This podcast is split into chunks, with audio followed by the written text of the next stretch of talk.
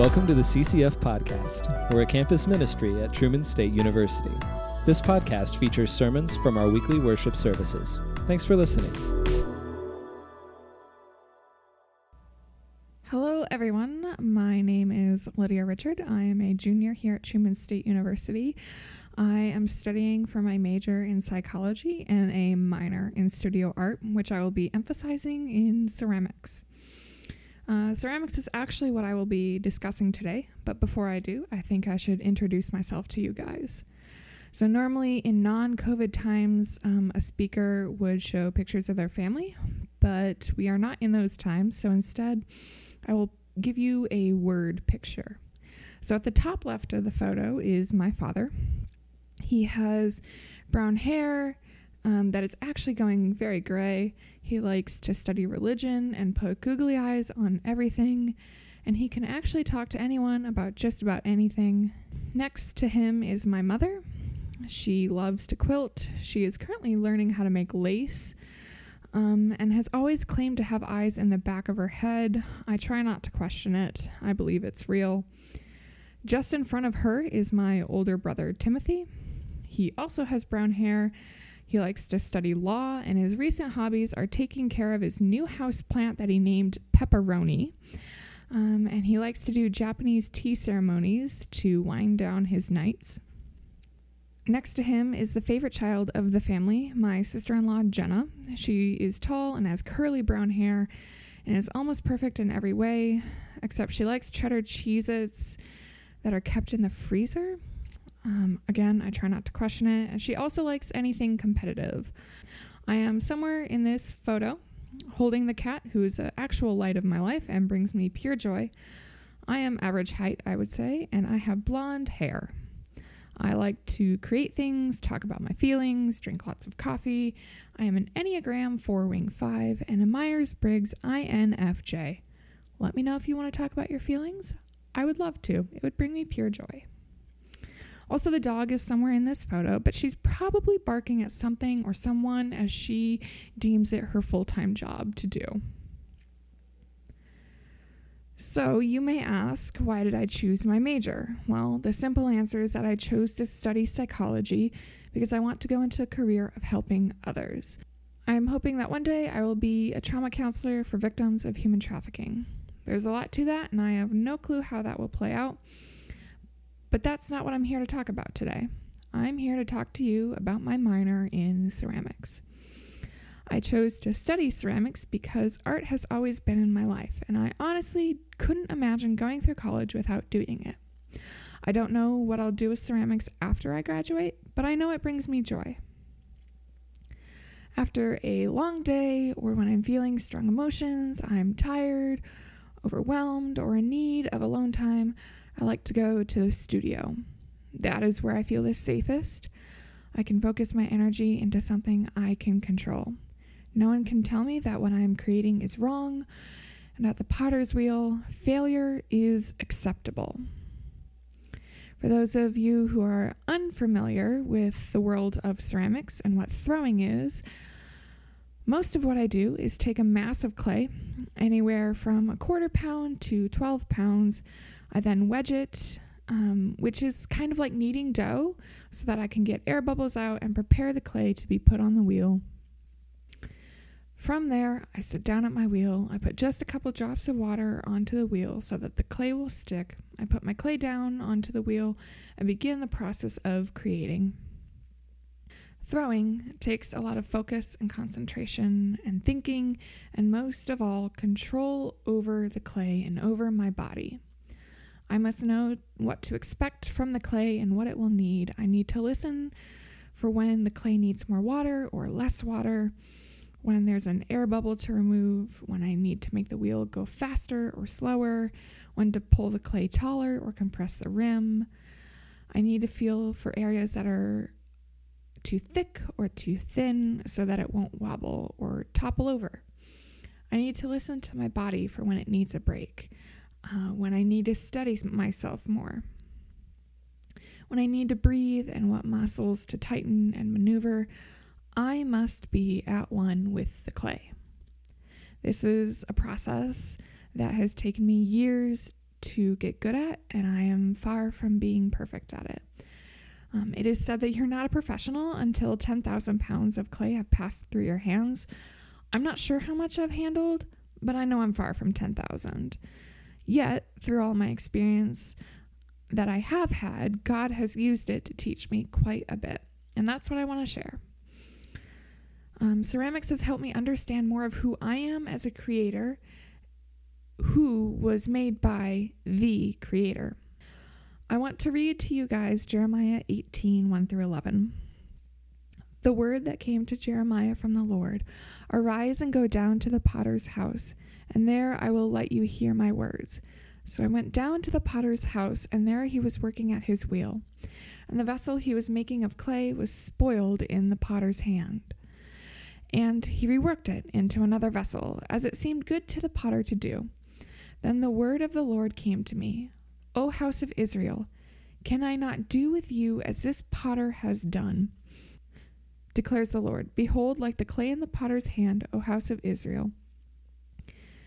If at any time I declare concerning a nation or a kingdom that I will pluck it up and break it down and destroy it, and if that nation concerning which I have spoken turns from its evil, I will relent of the disaster that I intend to do to it. And if at any time I declare concerning a nation or a kingdom that I will build and plant it, and if it does evil in my sight and not listening to my voice, then I will relent of the good that I have intended to do to it. In this passage, we see a lot happening, but what I want to focus on is the creating and recreating of vessels. I mentioned earlier in the world of ceramics, failure is acceptable. And this has been so true for me. There have been times that I've made an absolute masterpiece that I loved, but it happens to crack, or there are bumps, or it topples over, or an air bubble forms. Or sometimes I'm throwing, and midway through, I change my mind and I scrap the whole thing. But this is no big deal because whatever I've made goes to a place that I like to refer to as pot heaven. It's also known as the reclaim bucket. I throw the piece into a very large garbage bin full of water and clay, and over time it turns into a sludge, which is eventually put into a large mixer with other chemicals and minerals and made into clay once again for another project. It can be disappointing for this to happen, but I know that if I can make something once, I can make it again, and next time it'll be even better. In this passage, Jeremiah watches this happen.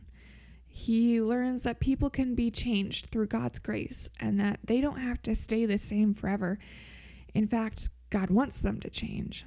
Without God's grace, we are vessels, but we are filled with air bubbles, uneven walls, uncompressed rims, and cracks. When firing a kiln, it can actually reach up to 2,400 degrees Fahrenheit, which we like to call cone 10. Firing a kiln is a process that takes clay and permanently turns it into stone. If a vessel is put into the kiln with air bubbles, it'll explode. If it has cracks, they get bigger. Walls that are too thick or too thin will break. In ways that I'm not yet ready to share with the world, this has happened to me.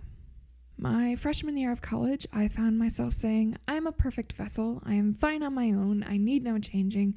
I am ready for the intense heat and pressure of a kiln. Reality was that I was full of air bubbles and cracks, and my walls were uneven, my rim was wobbly, and secretly I knew I wouldn't last. I was making all the wrong choices, and when I was put under the heat and pressure of life, I absolutely crumbled. And yet, God, in His infinite grace and mercy, broke me down to dust once again, mixed me up, added a few things, took away a lot and shaped me into something completely different. It was a difficult, lonely, shameful time, and I still struggle with some of the lasting effects of it. But God continues to do this every day. He is shaping me into something new and better than before, but I must be willing to let this happen. You see, clay is made up of water and minerals such as Custer feldspar, silica, OM4 ball clay, Goldart clay, and sand. And when clay loses all of its water, it turns this dusty, pale gray color and it becomes very stiff and brittle, and there's nothing more we can do with it. We call this bone dry. At this point, we can either put the vessel into the kiln to be fired or throw it into the reclaim bucket that I mentioned earlier. In order to let God continue to shape me into the vessel He needs me to be, I must be okay with being put into the reclaim bucket in order to continue to soak myself in His words and spend time with Him, or else I will become bone dry. I've been doing ceramics for approximately six to seven years now. In the beginning, I thought of it purely as a fun thing to do, but when I discovered the wheel, it felt as if I had unlocked a new level in the game of life. So much had just been made available to me. I learned how to make bowls, plates, mugs, teapots, tea sets, pitchers, jars, and so much more. Nothing was off limits. But over time, I got stuck in the mindset of making things for the purpose of functionality. After all, what's the point of something if it doesn't do anything for me? This past semester, I was given the prompt for a grade to make a set of pieces that were thrown on a wheel, taken off, altered in some way to make them no longer completely symmetrical. This prompt made me question everything. How do I alter something and still have it be functional? What purpose does a piece serve if it's not functional? Is it really worth anything outside of this grade? I didn't know what to do with myself. For two weeks, I messed around on the wheel trying to figure something out, but found absolutely nothing. I was unsatisfied with everything I made until I found a fork. I know, a fork. I would throw a concave cylinder, stop, scratch it with my fork in any way I pleased, and then proceed to shape the vessel as it spins on the wheel. This would cause the pattern of marks I had made to stretch out. And then I would put swirls into the vessel and sometimes cut into the vessel and attach it back together with a chunk missing.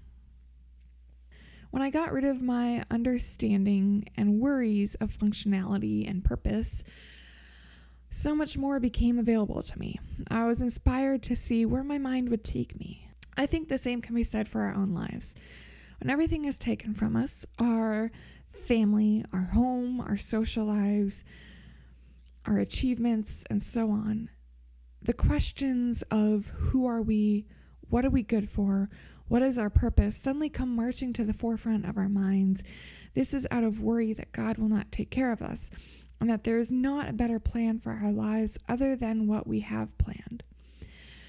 Through these past several years, God has been teaching me to let go of this to allow Him to take me where He will, and to enjoy the beauty that He puts in front of me. He is teaching me, bit by bit, day by day, to say,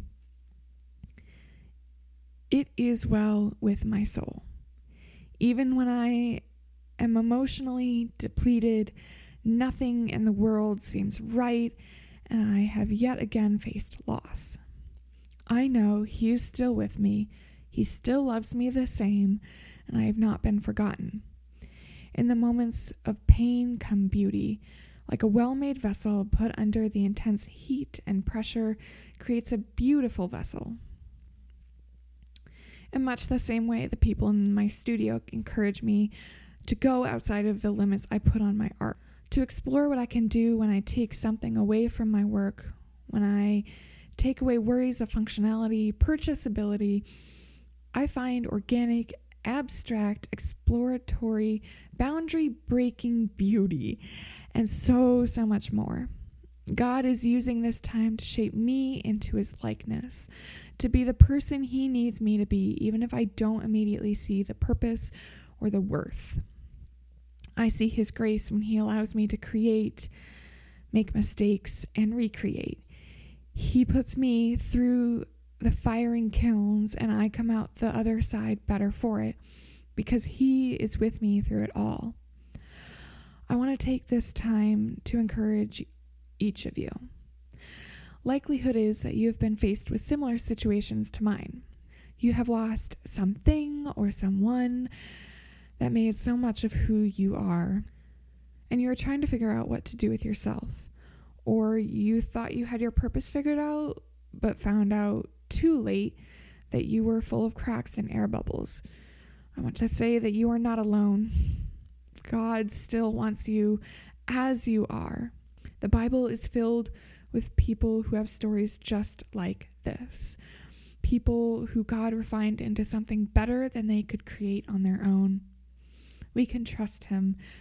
It is difficult in the moment when He is breaking us back down into dust, when He is taking away what we deem necessary and adding what we deem unnecessary. But in the end, we come out better for it. And I'll leave you with this. In the words of my favorite ceramic artist, Simon Leach, keep practicing. Thank you.